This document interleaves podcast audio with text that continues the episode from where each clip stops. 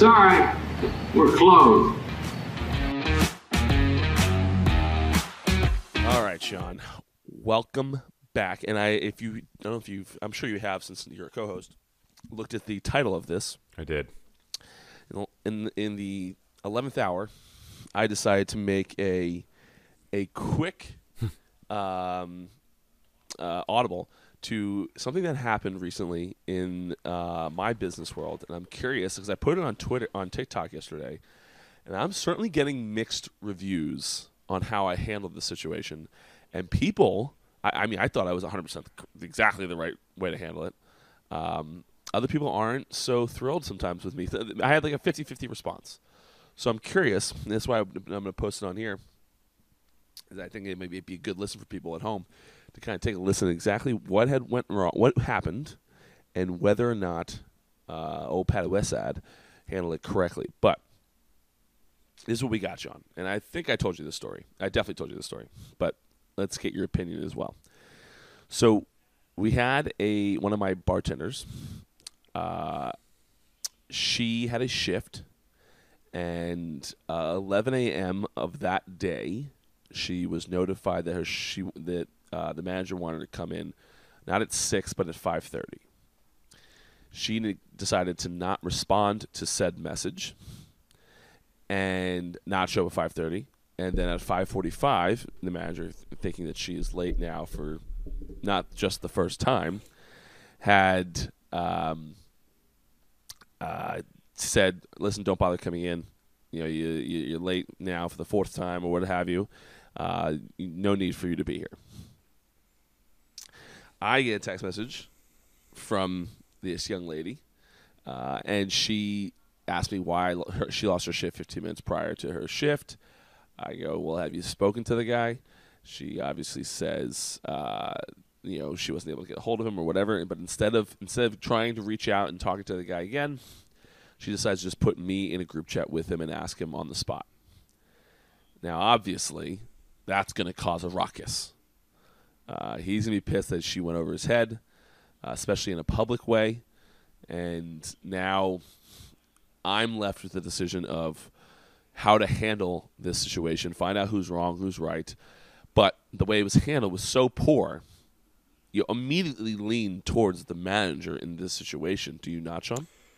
Well, I absolutely do. The thing is, I mean, the here's the here's the phrase going through my head right now is this person is just not an adult.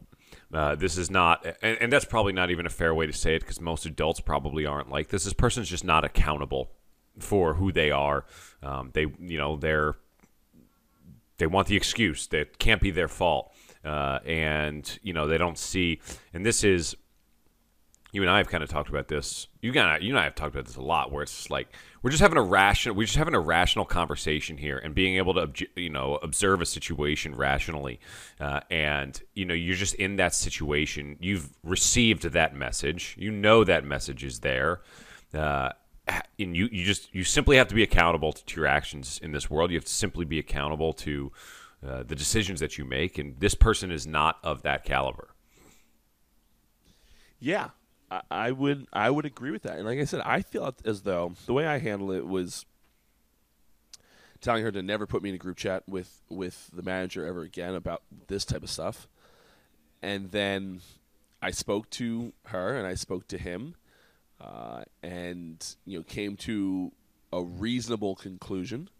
Uh, but what I told her in the conversation was, listen, you might have, you know, she had mentioned this whole story about how she had mentioned to the manager that she that Thursdays are very difficult for her. Instead of calling out and saying, "You know, I can't work Thursdays," she tried to make it work. The whole bit. And when I said, "Listen, those are all fine and good," but the moment you don't respond to him, puts me in a position that doesn't allow me to really take your side, because immediately you're now, you know, putting myself in the middle of these of you two and to be quite frank, my manager is probably going to last a lot longer with my with my st- with my staff and, and how I'm growing than you are. You know, bartending is not her first job. She it's just a second job to make some extra side money. And now you're asking me to whether he's right or wrong. You're putting me in a position now where I have to make a, a decision, And listen, did I have a conversation with the guy talking about how listen, we maybe we give him a little bit more heads up and all that stuff. But yes, but I did it privately. I certainly didn't respond to the group text about it. And it's just it's just an interesting s- situation. And again, the reason I brought it up is the fact that I put it on TikTok last night, and I got I got responses, so, some responses talking about, and this is why I labeled it chain of command. I got responses saying, um, you know, people were saying, you know, you have to follow that chain of command, right? You have to go to him first, then to me, so on. Sometimes people are like, you have. Sometimes you, ha- as an employee, you have to escalate it past the manager because they're not doing what they need to be doing, and we need to we need to talk to the guy who makes real decisions. Uh, and I was like, that's all fine and good. You just can't do it publicly. But then I got a lot of people saying, oh, it sounds like you and your manager suck. Uh, Some more you know, unaccountable people. Yeah, it sounds like you. I would never work for you or your manager. Someone had said it was a law that I had to give them 24 hours notice. I went and looked it up in New Jersey. There, there's I, I couldn't find such law that states that we had we had to give 24 hours notice uh, as to when your shift might change. It seems as though there are it, with companies 250 or more employees, there are certain things you have to do in order before changing a shift. But it also seems as though they're not they're not in the hospitality space. They're talking about like like Fortune 500 companies. Oh yeah, it doesn't feel as though, no, just doesn't feel as though those rules are are they're not going for the hospitality, but bartender and they're going for like if you work for J.P. Morgan and instead of your typical nine to five, you're working. You're, hey, I need you to work, you know, 12 to 8 today. Uh, you that that you requires notice. Regardless of that, I, I found so many different negative responses to my post. I thought I found it very interesting. Uh, and Well, you definitely want to give you definitely want to give them as much heads up as you can, right? Like, uh, and obviously things change on a dime, especially in that industry. You know, somebody calls out, and you know, I I, I see that. I oddly, I like you and I both have zero experience whatsoever. It's interesting. You and I have zero experience whatsoever, like beyond whatsoever on in this in this world. It's like like people like my, my girlfriend she'll talk about uh you know like changes in shifts like working extra hours and they're like you know what i mean? And i'm like not really. You know when i when i worked for the lakers my role was 24 hours a day seven days a week. Uh, there was no hours to this thing.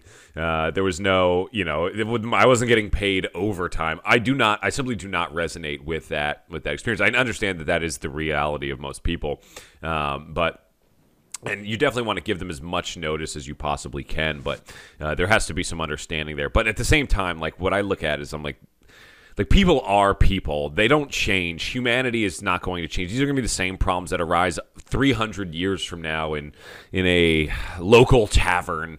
Uh, hopefully green rock or mcswiggins or and all those other places are still around at the time but uh, you know, like this. These are the same problems that were uh, that are always going to exist. And from the business perspective, I'm always thinking about like how do you how do you hedge against that? Like, what are the systems that have to be in place in, in order to you know make that make that better like how can they how can they be how can they be how can they be better prepared for like dealing with that situation i was recently at a, a texas roadhouse this is a story i've been telling a lot lately which is interesting uh, but i was recently at a texas roadhouse in middle of nowhere virginia uh, and we get into the texas roadhouse and we uh, you know, we say, hey, you know, party of four.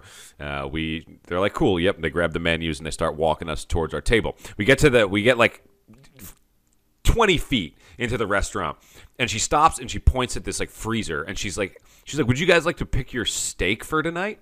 And i was like wow that's really interesting. Like what an interesting system they have in place here to try to get us to buy the steak as opposed to like the you know the $12 burger. We get back we, we you know nobody bought steak so it didn't really work but we go we go sit down and then she goes you know she's taking our order and she asks us uh, you know how you know like what do you want? And i'm like oh, i'll take the country fried steak uh, and french fries. And she goes do you want your fries loaded? And i was like damn like there it is again like another system in place to to uh, ensure execution of of the you know of what the business needs. Uh, and that's what i love about the systems is, is like it it doesn't ensure, it doesn't guarantee it, but it makes the likelihood of following the chain of command, likelihood of uh, doing what you're supposed to do, as opposed to like like hoping that they are going to be accountable, hoping that they're going to do the right thing. Uh, what I've learned, and I actually tweeted this this morning, is like humans do not change. Human nature is always going to be the same. The same problems are always going to arise. And I think it's up to the business to, you know, what what do we what can we put in place here to make sure that we're on our game and like we're actually getting we're actually you know behaving properly.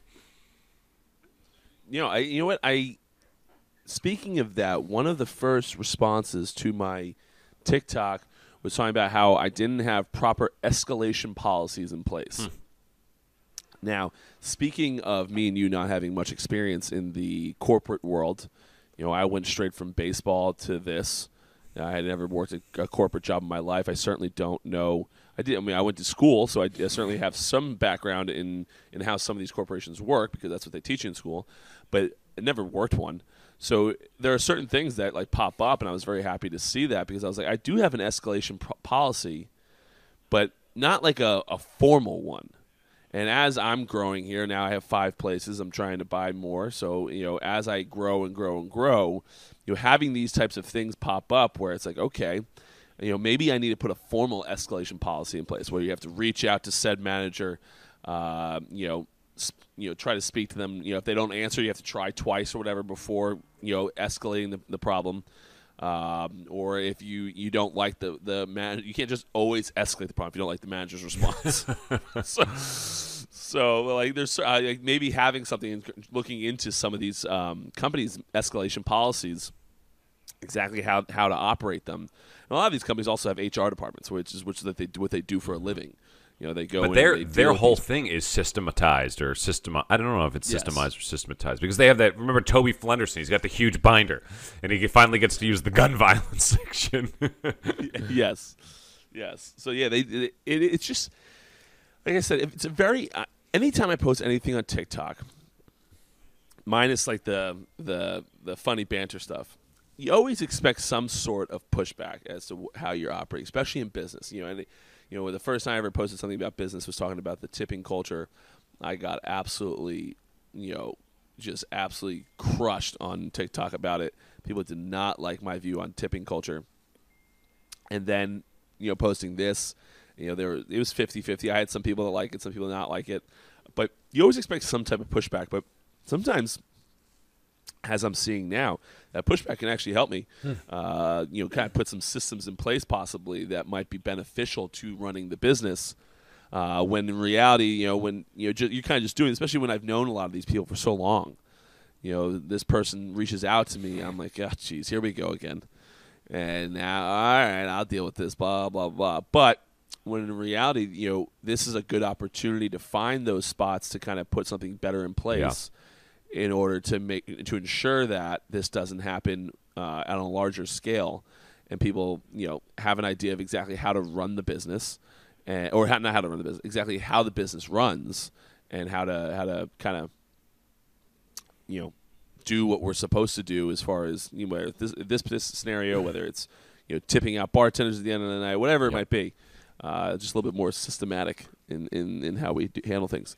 But anyway, that was that was it. I was just curious as to you know what your thoughts were. I'm very curious. Um, yeah, and I also thought it'd be a good little. I don't want to say brain teaser, but something. You know, if I was listening to a podcast like on the way to work right now, yeah, it's a real life scenario. Eve, yeah, people, Like, ah, I wonder what's going on here. But anyway, moving on. You studied, Sean, and by studied, I'd say lightly studied. Uh, but you studied Fortune uh, Fortune's top 400 richest people in the world. Okay, so I did nothing of the sort. Uh, I I I analyzed Forbes top 400 richest people in America. so, well, analyzing is another word for studying. Yes. Uh, and uh, I said Fortune 500 today, and you said Fortune 400. So you can. No, I did not. I was said four. I just said I just changed to 400. I didn't say Fortune because it's not Fortune. Fortune does companies. Oh, okay, well, I think you're lying to me because I'm pretty sure you said Fortune 400 because I remember saying that doesn't sound but right. you did say that. anyway, regardless of that, why don't you give a little background on what you what you were looking into so we can get into a little bit of a combo here? All right, so basically I- I've just been curious. I've just I've been reading a lot of I've been reading a lot of literature on just like general success, like studying success and like trying to figure out how it's done.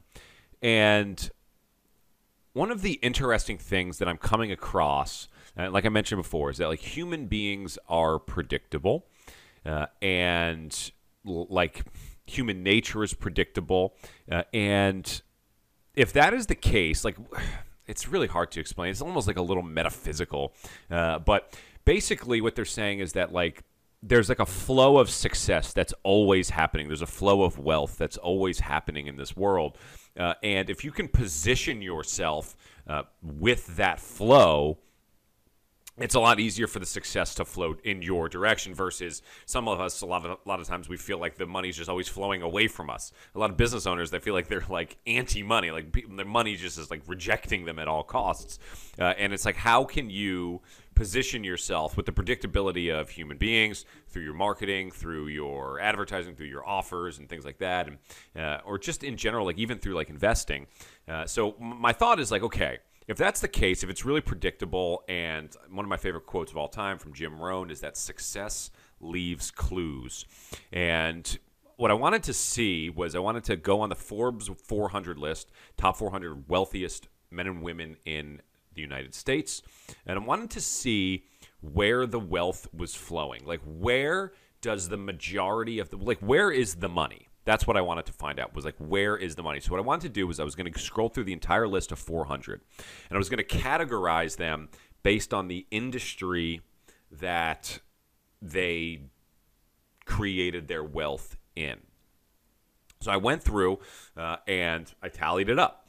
And here's what I found. I guess far and away the number one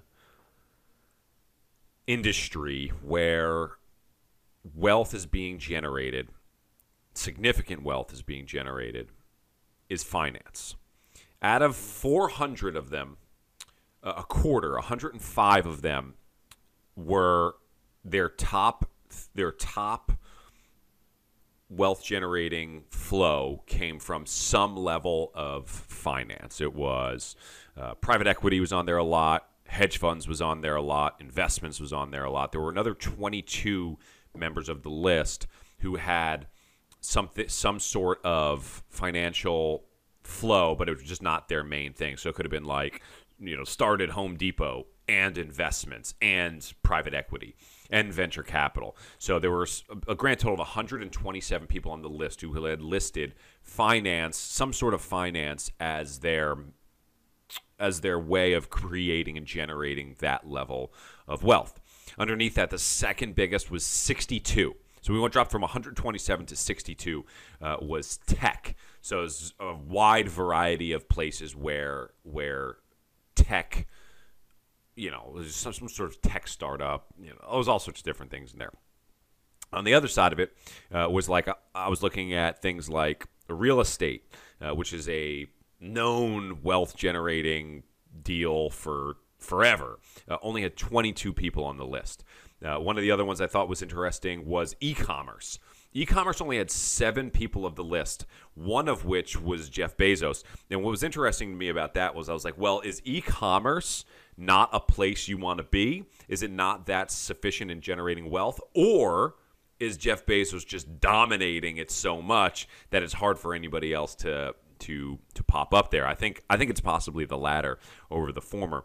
But there's all sorts of different ones. We have uh, real estate was 22, medicine, so like medical devices was the big one on that. Uh, there was only 10 people from the medicine community. Uh, retail, uh, 19.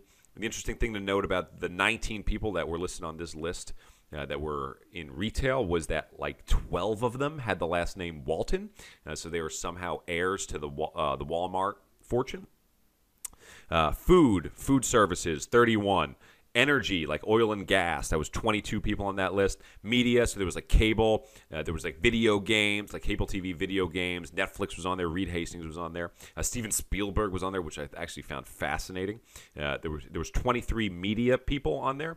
10 sports team owners, only four from insurance, which is surprising to me, and three from agriculture. I think if we if we went back 150 years, I think agriculture would be 500, uh, or not 500, but 200. Uh, and now it's only three. It just shows you how times have changed. So I don't know, Patty. What are your thoughts on it? What, what are your takeaways? What, what do those numbers mean to you? You know, it is. It's an interesting thing, and like we spoke about yesterday, when it comes to finance people, I mean, they're investing in a bunch of different types of businesses. So it's like an, an intriguing, an intriguing kind of thought process where, they, yeah, finances is an industry, but they're just making money on other industries. Uh, so it, it's it's I, I and, you know now obviously you asked me you gave me a little trivia which one would it be? Obviously I I looking back my first answer should have been finance. But it's almost like a cheat code as far as you know what industry really brings in the top however many um, uh, billionaires or the top the top Fair 400 enough. Like we'd have to the look at like their actual investments to know like where where Yeah, is the money where are they they, putting money? that like uh, that investment dollars into it. What I found really Yeah. interesting, and and I, you and I mentioned this a little bit yesterday, was like where I want to know is like where is the money flowing, right? So it's pretty clear that the majority of the wealth, majority of the cash in this country is flowing into investments, right? So then we got to look at like just American population as a whole. How many people how much money is being invested into from a normal 9 to 5 or they work at, you know, they work at I don't know. They're an accountant somewhere. I don't know why accountant's just like the go-to job, uh, but they're an accountant somewhere. Like, how much are they investing? You're probably saying like maybe they have, uh, you know, some in some mutual funds that they're in or something like that. Uh, that's another. That's a whole other thing to talk about. Maybe they're in the some index funds, a Vanguard or something like that, uh, and they're just like contributing to that little by little over time. I don't think that that cash flow is indicative of this investment flow up here. I think what we're seeing here is the massive amount of investments that hedge funds are making that that you know really wealthy people are making as opposed to you know the the hundred dollars they're putting aside every month from a from a normal nine to fiver. So I'm looking at this and I'm saying like I said this to you yesterday. I was like I, I don't know that I, like from a financials perspective, the only people that have real money are like the super rich people, and and you know the wealth gap is getting bigger because those people are investing all the time and they're able to continue to grow their wealth while everybody else is just really incrementally growing, which is the reason that the wealth gap is getting so so gigantic. And I'm, when I look at this, I'm like, all of the wealth, 99% of the wealth right now is flowing up to this spot. And then all of these other ones, you look at like uh, real estate, e-com, retail, media, energy, like those are all the things that are like targeting the everyday folk. But the finance is like, is only for like that top 1%. So if you look at the the allotment of cash and currency in this country, it's all going towards that. Like all of it is going there and then other things are, you know, it's just, you know, peppered peppered throughout, you know, the other industries. I mean, again, finance is a cheat code because finance, you know, when you're talking about, you know, investing in BlackRock or whatever, whatever hedge funds you want to go into, like you talk about, you know, they're investing a hundred billion in Amazon. They're, you said with the Vanguard, you know, description, not putting in, uh, you know, hundred bucks from their last paycheck in, which is still a good practice to do for uh, us small time investors. But you know, when they're, you know, like I said, they're, they're doing hundred billion in Amazon, they're doing hundred billion in Tesla, they're, they're doing like crazy, crazy you know big investments and then these hedge fund managers the way they make their money oftentimes is you know they'll do 2% of whatever the, the you know the trade is uh, and then they'll go make they'll go make you know 30 million on some of these things. And so it's just it's just an, it's it's not an easier business by any means. I have a gentleman that i'm partners with in uh, my sushi restaurant which um, you know me and him are talking about doing bigger things now. He hasn't in any of my other four places but nice guy. But he he's moving up the chain, you know, uh, the, the ladder at his hedge fund, and you know, he, every time he comes in to have a beer with me, he's like, "This shit sucks, man." Like, you you're just going like he's working all hours of the day because you know although the the U.S. markets are you know nine to four, you know the the you know, Asian markets are not that way. You know you're there on different time frames, so you're you're working those. And the thing at the end of the day is when when you know as a hedge fund, when those big investors that gave you millions of dollars come knocking about, you know how why are we down or why are we this, why are we that, you know shit is it hits the fan for you a little bit, and people start pulling money. Uh, and people start you, your hedge fund starts going you starts dwindling and people start losing confidence in you and it's now you gotta make a you gotta make a big trade in order to make to get the confidence back. But regardless of all that uh, regardless of all all of what what goes on in finance I am intrigued. Uh, and the first thing I asked you Sean was you know hospitality how many people are in hospitality because that's that's what I do right now and obviously I'd love to be on this list someday but you know, when it comes to what I kind of do is I, I've kind of looked at myself as kind of in that finance world, because although I've only invested in some in some restaurants as the time being, you know, I I don't really I don't really know a whole lot about hospitality. That's not really my my gig. I've learned over the course of the last four years, uh, but I'm not like I'm not a hospitality expert by any means. You know, when I go in and, and do certain things, I look at numbers, I look at balance sheets, I look at profit loss statements, I do things like that, and then I go to my my COO, uh, who runs all he runs four of my five spots, and I say, hey, listen, this is what I'm looking at from a numbers perspective. Put it into the restaurant world. What is it? Does it does it work out? Does this make sense? Does this not make sense? We have a discussion. I'm a pretty rational person, so I can I can grasp what he's talking about and make a and make a decision from what he is giving me on the advice side from the restaurant side. Make a decision, and you move on. And you know that's what I do. So I think that I can correlate that to pretty much any industry. It's just a matter of doing that, and as I get bigger, I, I hope to do hope to obviously uh, do more of those things. But you know, when it comes to like actually making a ton of money like talking um, you know this is going to sound bad but my our, me and my my brother's father uh, once said his only piece of real business advice he ever gave to us was don't try to sell to the poor. And sounds mean but when you really think about it he said listen they have to be a little bit more careful with every dollar that they spend.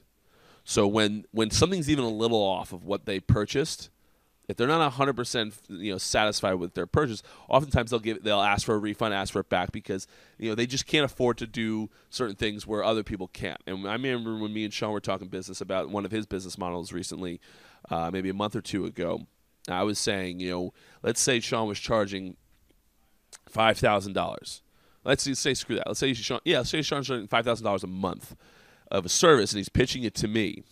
And let i got you know five different restaurants if I want to split up that thousand dollars because he's going to help me run my my businesses, it's thousand dollars a month from all my five restaurants.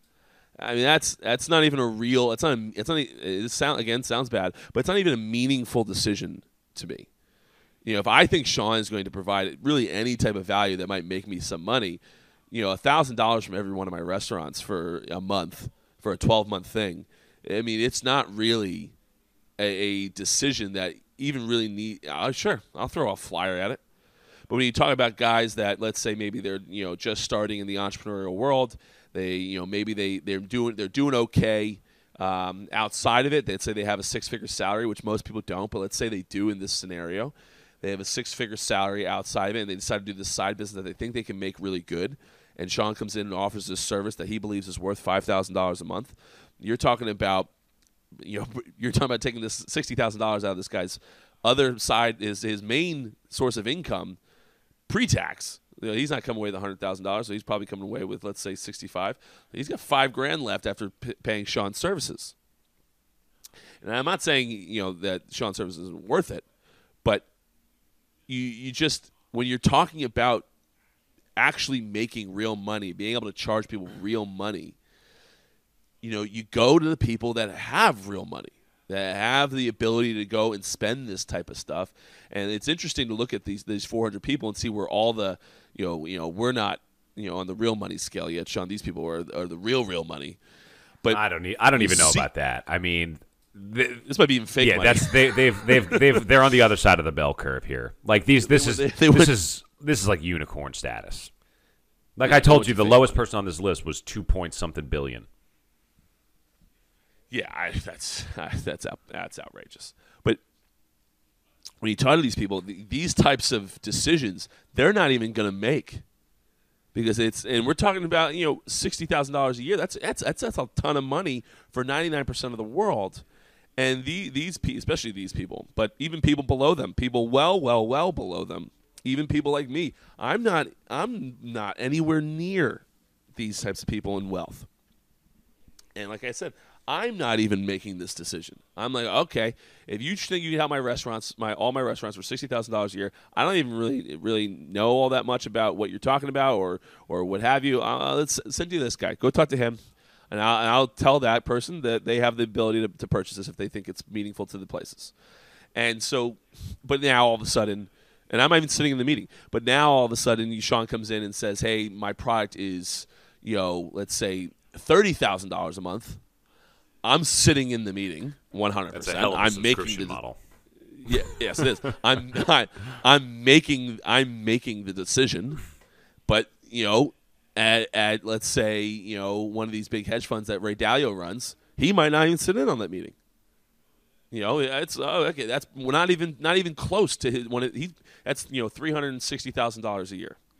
He's not. He's not sitting in. He, that's not. You know, he's his people that he work that works for him are making millions a year.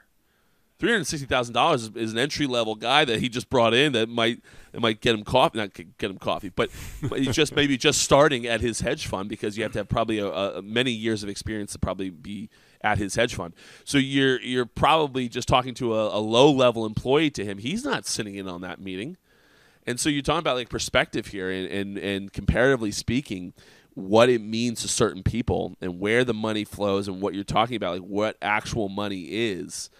Uh, I think that advice that you know Papa Light gave me and gave Sean years and years and years ago is quite valuable. And although you can you can make the argument that you know my and my restaurants don't only serve the ultra wealthy, which they certainly do not. Uh, I'm also doing something that uh, you know I'm looking at more of a volume number rather than a you know let's hit hit it big twice or three times to be making you know a million dollars a year type uh, type business. So it, it's Well, that's Listen, it's that's an- an interesting thing uh, that you mentioned there. I'm gonna try to pull this stat up because I tweeted it yesterday. So one of the other things that I wanted to look at was how many of these folks on the list uh, have like what percentage of them had like multiple streams of income? Because I know a lot of people. A lot of people talk about that. I know I hear this a lot in, in the people that I work with. They're always like, you know, passive income. Like, how can I get multiple streams? Uh, and that's, now remember, this is the Forbes 400 wealthiest people in America. Uh, and well, let me find it here. 85% of the list had only one source of income responsible for their wealth. Only 60 people had multiple sources responsible for their wealth. Of the top 20, there was only one who had multiple streams of income, uh, and that was Elon Musk. Uh, so, I mean, you look at the numbers, and Elon Musk. I mean, the guy's a unicorn. Like we can't even we can't even really look at this guy. He's insane. Uh, but you know, we like people people have owned like they have like one thing that they do and they do it really well and that's the thing that uh, generates the income the other interesting thing that i didn't mention earlier was that really the second industry uh, second most highly populated industry on this list uh, was entrepreneurs uh, i didn't i didn't say it because it's not really an industry there were so many different categories and different things that people did uh, in the entrepreneurial space. And the way I classified it was like if you had an idea and you went with it, like and that was what you built, like then I, I counted you as an entrepreneur. And there were 80 people on the list. Yeah, so that's ahead of tech. Uh, that's ahead of real estate, medicine, ecom, retail, food, energy, media, sports teams, insurance companies, agriculture. It, entrepreneurs is like where the second most amount of money is flowing to. And if I, if I bet if we even looked at the the 105 people or 127 people who did uh, who are in quote investments or private equity and those places. I bet so much of that is being flowed to those entrepreneurs, the, those you know the Elon Musk's, the Teslas, the SpaceX's, the people who have ideas. Like that money's probably getting circled right back in into those people because I think that's where that's where like the real money is being. Uh, is being generated there, right? Is like cre- having a new idea and building something awesome, uh, and then the you know the the financial sector is going to invest money back back into that. Uh, so I think it was just really interesting because so many so many people are always talking about like multiple streams of income. How can I get that? And I understand the the desire for that, but the people like I think Tony Robbins said that he didn't have a second stream of income until he was like 40 or 45 or something like that uh, and that by that time he was already like world famous for being a self-help guy uh, now he talks about all the other different streams of incomes and the other investments but if you get really really good at one you build like one incredible cash machine like i think like you look at the list 85% of the forbes top 400 are one stream of income people uh, that is something that is a, that is a note that you want to tuck away for for later Yeah, I think that when it comes to one stream of income, and this is what uh, also I think is, is worth mentioning to the to to everyone. You know, entrepreneurs. uh, You talk talk about like let's say a Jeff Bezos, right? Who who started Amazon as theoretically entrepreneur. I think they categorize him as something differently. I put him in. I put uh, him in as yeah, and and that, it, yeah, it does get a little messy there because like Little Caesars Pizza, the guy who invented that. Do I put him in under food or do I put him under entrepreneur? I actually think I put him under food. I, I bet you probably like there's probably like if you went through this list because they're all billionaires. I bet you there's probably like ninety percent of them uh, started their own business, which theoretically would be an entrepreneur. Yeah, started the But- hedge fund, started a private equity Yeah. fund, no doubt. I just think I when I, I think some people get hung up, and this is what I, I want you know people to realize that what I do is I think people get hung up sometimes in that they, they have to like they gotta be based in order to be in order to become a billionaire in order, in order to be that type of rich you gotta you gotta all right well what the fuck am I gonna create Amazon 2.0 like what am I gonna do here that's going to get me this type of wealth. And you don't necessarily need to do that. Like uh, what I, I like I said back to what I was talking about with what I do in the restaurant world. Like I don't I have no fucking clue how to start a restaurant. I've never att- I've attempted attempted it once. It's my worst restaurant. To be fair, I had nothing to do with starting it. I just invested in it. So, uh, but I've stayed away from it ever since because it's a tough business. You know, people get sick and tired of the same shit every now and again, right? You don't want you don't want the same place over and over again. And because of that, I've, I've considered selling the place. And I think that that's coming in, let's say, the next year or so. But I just go and take other people's good ideas and, and buy it off them. Like I, I have no interest in being like, oh well, listen, if I sit down and make this business plan, if I do, you know, if we put flowers over there on the wall, I think people would really like that. And then we make this new this new you know dish that's good, everyone's gonna be great, but we got price at forty three dollars because we, we got to bring a chef in to be able to do this dish. I have no interest in doing any of that crap. All I want to do is say you have a good business. All right, I evaluate your business at let's say two times your bottom line. So if you're making you know three million dollars a year, I'll, I'll offer you six million dollars to buy the business. I'm probably going to finance the thing. I'm going to tell you that if you want six, you want six. Okay, how about I give you seven and a half, and I finance it for for for eight years at six percent interest, which is fucking fantastic at this in this current climate and I'll I'll pay for 8 years the business is going to pay you off I'm I'm not, like no money's going to leave my pocket I'm just going to make a deal I'm going to do a down payment I'm going to raise the down payment for some investors that want to get to want to invest with me I will raise the down payment. I'll go out. I'll buy the damn thing. The business is going to pay the loan off uh, in seven years. The guy comes away with a million and a half more than he originally was going to have. I get the business that I wanted at two times. By the time I've paid off the loan, because I had a, a, a two times valuation, by the time I paid off the loan, I've made my money back four different times. My investors would love me. I love me. Everyone lives every happily ever after. But you talk about these big finance people, that's what they do. Like you know, maybe one of them started the hedge fund, right? But they don't go out. All their the hedge fund idea is, is a very basic idea. Let's go raise money from a bunch of people. I have a track record of having great uh, success in the, in the stock market and in let's say private equity. I, I do a, I've done a great job, great track record. So I'm gonna go get a bunch of these really fucking rich people, and they're gonna go flood me with money, and I'm gonna have 50 million at my disposal to go to go uh, invest in. Now they're going to go invest, and as long as they have, continue that good track record, that, that hedge fund's just going to keep on growing. And they're going to get to 100 million, they're going to 200 million, and so on and so forth. And they're not investing eh, they're, they're not you know he you know Ray Dalio's not over there making a bunch of new businesses. He's investing in what he believes are good business ideas and good businesses already, and lets them lets that money that he just invested go buy ten percent of this company and let it make him money. And all these all these different companies are giving him money, and then he takes a little he takes a vig off the top of it. He makes his money. He gives the he gives the rest to the investors, or they rein, rein, reinvest those dividends, or whatever the case may be. But I just don't want people to think at home that you have to start your own you know Amazon or Tesla or whatever it is uh, in order to become really rich. It's just not true. And like you've seen Sean on your for, for not fortune for, Forbes Forbes 400 list, you just it's just flat out wrong. Most most of the people don't do that. Most of the people go invest in other people's businesses and make money from them Yeah. they don't do it themselves. So like it's not you do need money. Uh, you know, I remember Alex Hormozi. We've talked about that on this podcast, where he says, "You want to make a million dollars, go buy something for for eight million and sell it to someone for ten. Yeah. It's a very simplistic version of what I'm kind of talking about here. Is you know you don't need it. You, you know, go get into this industry. You get into the you know I learned I bought restaurants from having a having a drinking habit in my baseball playing days and coming home in the off season and, and going out and meeting people and then eventually met the owners and eventually the owners were like, well, you probably have money, you played baseball, Sure. and you seem like a cool, you seem like a cool guy. You want to invest in this place? Sure, I'll invest in this place, and then the ball rolls. But I, I just I just don't want people to get hung up on on I, I gotta be in my basement, I gotta be in my mom's basement thinking about ideas. Uh, of how to sell Pokemon cards and turn it into a billion dollar business in order to in order to become a billionaire. You just you just you just don't have to do that. It is. It is. It is.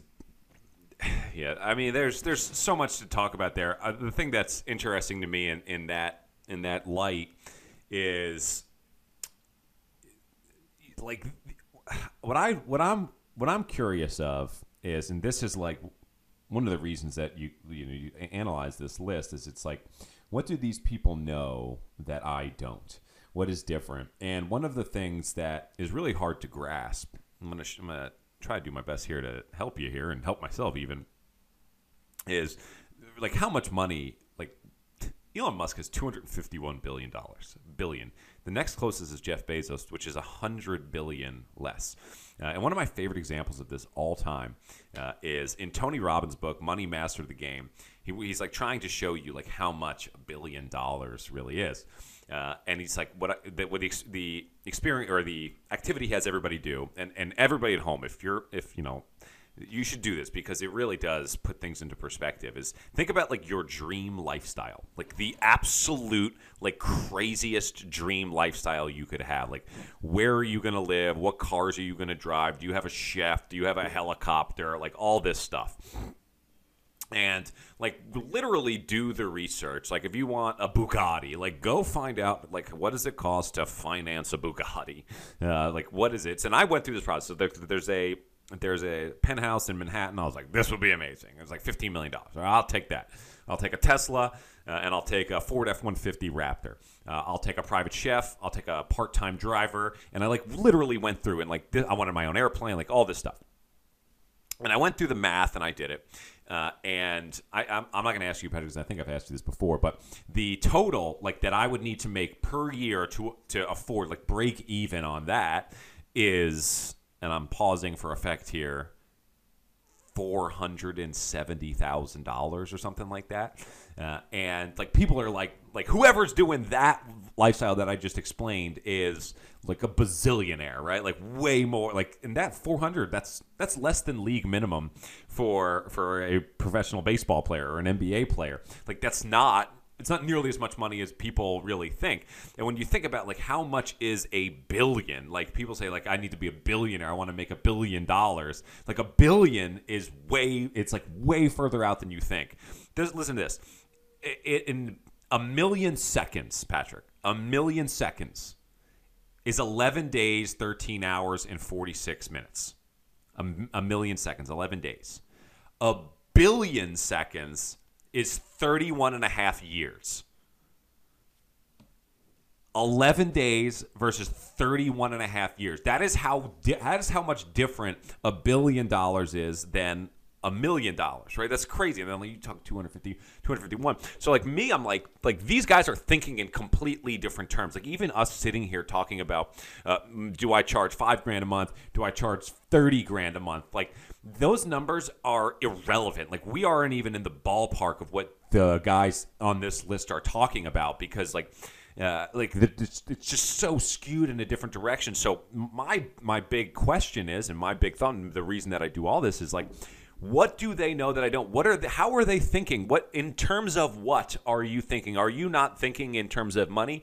Are you turn thinking in terms of value? Are you thinking in terms of billions? Are you ter- thinking in terms of millions? Like, like what are you doing differently than a normal person? Uh, Elon Musk just is a money machine. Uh, what is what is your thought process that I am not picking up? Uh, and that's like that to me is like the reason for like picking up my iPad and scrolling through this list 30 times to find where all this money is and how all of this is going down. Like that is, uh, and and one of the cool things is Elon Musk just takes over Twitter. Shout out Twitter, we're on Twitter, uh, and he's like one of the things he told the employees that he's trying to convince to stay is he goes i know how to win tell me elon tell me how to do that like what do you know that i don't Yeah, I mean it's you know when you have I, I- say the fir- the first thing you definitely need when trying to become this type of a person, I think you really need a, a strong appetite for risk because there is just it, I I- like I said you know I don't believe in the Gary V model that everybody can go do this. I think that do you believe I that think there are certain kindness is delicious Uh, so yeah, I just I, I think that certain people are cut out for this world, and cut out for this type of uh, environment. And I think a lot. You know, I think uh, you know me having played baseball. I think that has a lot to do with uh, you know that type of stuff is where you just kind of kind of ingrained in you to, to do these types of things. But I think when it comes to these these types of guys and these types of women who go out there and make a tremendous amount of money you know, it, you know they ha- they just they just have it. They, it's it's almost like an intangible. It is an intangible, where these can guys you create it Probably not. I I don't know that you can create it. I think the close. I I think in order to have like be a, an Elon Musk and so and so and, and you know a Bezos, you obviously need to be intelligent. I don't think you need really a personality because you know you look at Mark Zuckerberg. That guy, you know, having a drink with him wouldn't be that exciting. so he's picking up the damn tab actually maybe yeah, not I think person. Yeah, I think personality might play a role, but not, I don't think you need like you know a charismatic personality. I think you. I think you know there's a there is a, a certain type of person they're expecting to see up there that's going to tell me about this new tech, and if it's not what they're envisioning, regardless of what that that that type of person looks like, I think that hurts. I- think it, it's it's not, obviously not just one thing. It's probably not just a couple things. It's it's a, it's a bunch of different stuff, and depending on what industry you're in, will affect it. But you just I think there is one thing that I think they all have in common, and that is the appetite for risk. I mean, how many times have we seen these stories now where oh the guy dropped out of Harvard and then now he's Bezos? Like oh okay. Well, that, that certainly takes an appetite for risk in order to just drop out of Harvard or whatever. I think Zuckerberg was Harvard, but you know, I think that's something that you see constantly over and over again in these types of things. I also don't. And then you have don't- I, I, the, the the term. You're right. Appetite for risk. Uh, I I.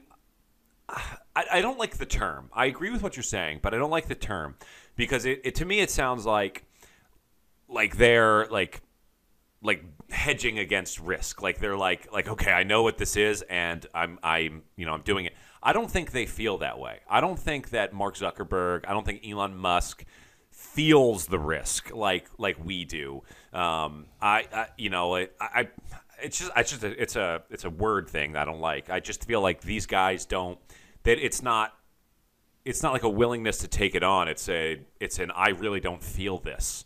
Like I'm just uber confident and I'm just going for this. I don't think that I don't think that they like they have butterflies in their stomach. Uh, you know, I don't think I don't think Elon Musk had butterflies in his stomach buying Twitter. I don't think he has butterfly. I think he gets nervous for sure, but I don't think that. I don't think it, I don't think they feel the same way about risk. It's hard to explain. I- but I just well, don't like the term. No, I know. I understand what you're saying. I, I get uh, there is probably no perfect phrase for it, but that's where I think the the first word comes into play. In an appetite, and an appetite would seemingly mean you want it. So there, the, the the feeling for risk is certainly changed for these types of people, where some people have no appetite, some people have negative appetite, Yeah. or I don't they think just they're want to stay. They I don't think they're like. I don't think they're like. I don't know. I just don't feel like they're. I don't think No, risk well, is playing they're- they're a role out- like it does for normal people. I, I, I, I would I I know it's certainly not playing a normal role. That's why they're able to go do what they want. Their appetite for risk is enormous, and then they go out and they they know what they're doing is risky. Yeah.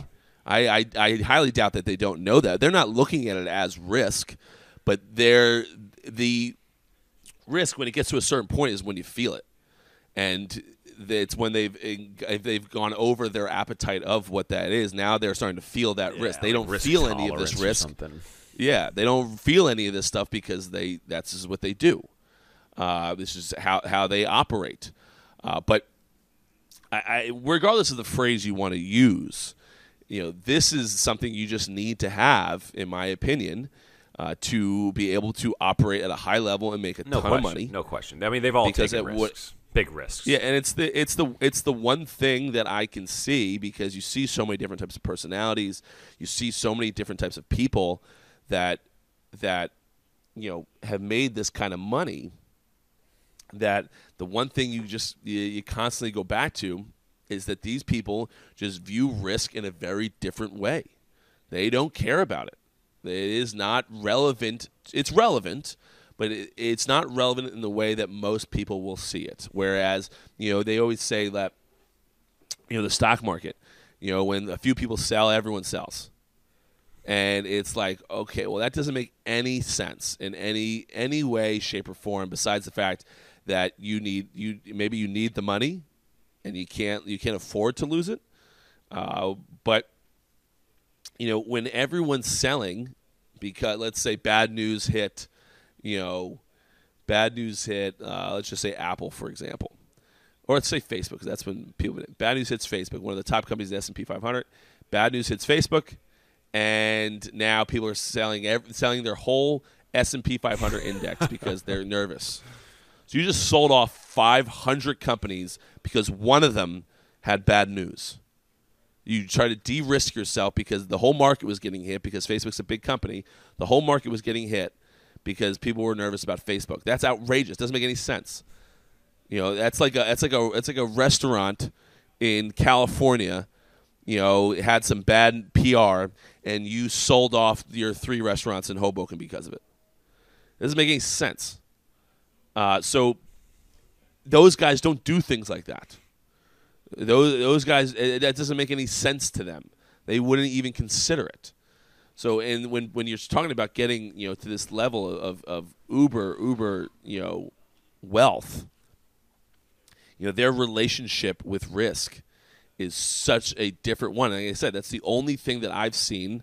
You know, I haven't studied things you know intensely, but that's the only thing that I have seen that is consistent in all of them. Whether you're a hedge fund manager, whether you're uh, you're an entrepreneur, where you're you know in real estate, whatever. Real estate probably the safest of the bunch, but whatever the case might be, when it comes to these types of things, or these types of people, it seems as though that a- that appetite, that that relationship with risk, is almost the same with all of them, and it is a huge appetite. They're willing to risk a ton to get what they want. I mean, look at what Zuckerberg's right now doing with Meta. Not everyone's bought in on Meta. Nobody is. You know, yeah, like I'm still over there. I have the the Quest, and I got to take a 45 minute break every time I use it be- afterwards because it, it makes me feel all disoriented. I like being in it; it's kind of cool, but then next thing you know, I'm a little nauseous or something like that. So like, and he's take he's he's betting the house on Meta right now. Facebook's getting crushed. Instagram's getting hit hard. You know, he's betting the house on something that not you know very few people have bought in on. But like you said, his his relationship with risk, yeah, he he bets on himself. That's what he does, and he believes that this is the next thing, so he's going all in on it. I like that. And who knows? Yeah, yeah, I Why like it too. Facebook is what I mean, it's Facebook is. Yeah, I bet you a lot of those Facebook investors don't love it. But uh, you know, this is this is what he's doing. I think he's forgetting, in my opinion, and we've discussed this. I think he's forgetting the little engine that could over there at Facebook. That's the one that's that's churning out all the money to be able to go do something like this. Uh, but you know, it is this is just who these people are, and at the end of the day, these 400 people, um, Uh, the the only similarity that I have seen throughout all of these people is just they just don't give a shit about risk. They're going to go in, they're going to analyze what, what's going on, they're going to see what they think is, is the right move, and then they make a move, regardless of the cost, regardless of all that. They think it's the right move, and this is the right move for the business, and this is what's going to make the most money. This is what they're going to do, and they're going to figure out a way to do it. That's that's just that's just who they are. And the. Is there risk though? Think about this. Like you you think mean? about like like I see I understand where where like the word and why everybody uses it and why we're using it right now, but you know you look at a guy like like Elon Musk, like you look at a guy like Jeff Bezos. Like if they if you ask them, like if they let's say Jeff Bezos or Elon Musk, either any of these people on my on that list, dude, you just took over my business or your business, right? Today. Automatically, like if Elon Musk takes over your business right now, you just assume that it's going it's going to skyrocket, right? I don't know how high it's going to go, but he's he's going to make it significantly better, right? yeah. So if that's the case, like there has to be something that we're not seeing where he is like has just the uber confidence of like guaranteeing that like I'm gonna this is going this this is going to work. I'm I there is no risk. I'm hundred percent positive. I know how to win. Right, and I, I understand like like the credibility of Elon Musk. He's a friggin' celebrity, but most people on this list, everybody on this list probably would be able to take over our businesses and make them significantly better, which lends me to believe that there isn't as much risk there as we thought. Yeah, I, well, I think the, the risk is is associated with you. You know, if you obviously there's risk in certain industries. Um, there's more risk in uh, others than, than there are in the in some other ones.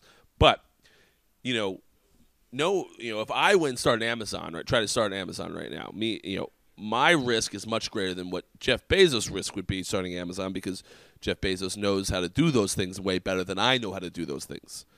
Uh, but you know, there there might you're right. There would be less risk for someone who's you know more more knowledgeable or you know maybe not knowledgeable, whatever the, that intangible factor that these people have that they have it. Uh, there there's probably less risk involved with them, but. Uh, I can't say the same for, for all. and I guess that's So, why. yeah, I guess that is. I mean, my whole my whole business is built on the the the back of it is not. When you look at like where you want to be, if say you want to be, you know, Elon Musk, it's like it's don't show you can't show you how to get there. That'll never work. You have to like who must I become to get to that level? Like like like what tolerance of risk, how much knowledge, uh, you know, how productive. Like all of those things is like what gets you to that level, and you know when I when when we look at that, it's like like what is the strategy to actually get up to to to to get there and it is not necessarily about like checking boxes and following the steps. It is becoming the Elon Musk. Like how like what are the things that go into becoming an Elon Musk becoming a Jeff Bezos becoming uh, a Sara Blakely becoming you know all of these folks? Like how what is that? And that I think is the recipe to uh, actually getting onto a list like that. No, I agree with that. I would agree. Um, anywho, great show, and I, I do I, I'm not ignoring the people that have requested, uh, although it looks as though they may be out of out of here now. I, I haven't been looking quite intently at who was in the in the thing, so I apologize. But I didn't want to take any requests today solely because I, I would really like um, to see if we can figure out a way to make sure it ends up on the podcast.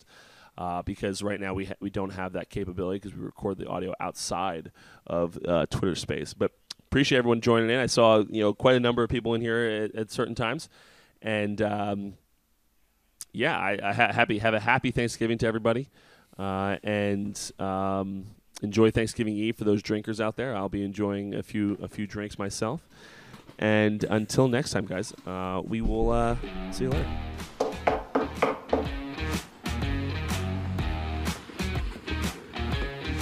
Sorry, we're closed.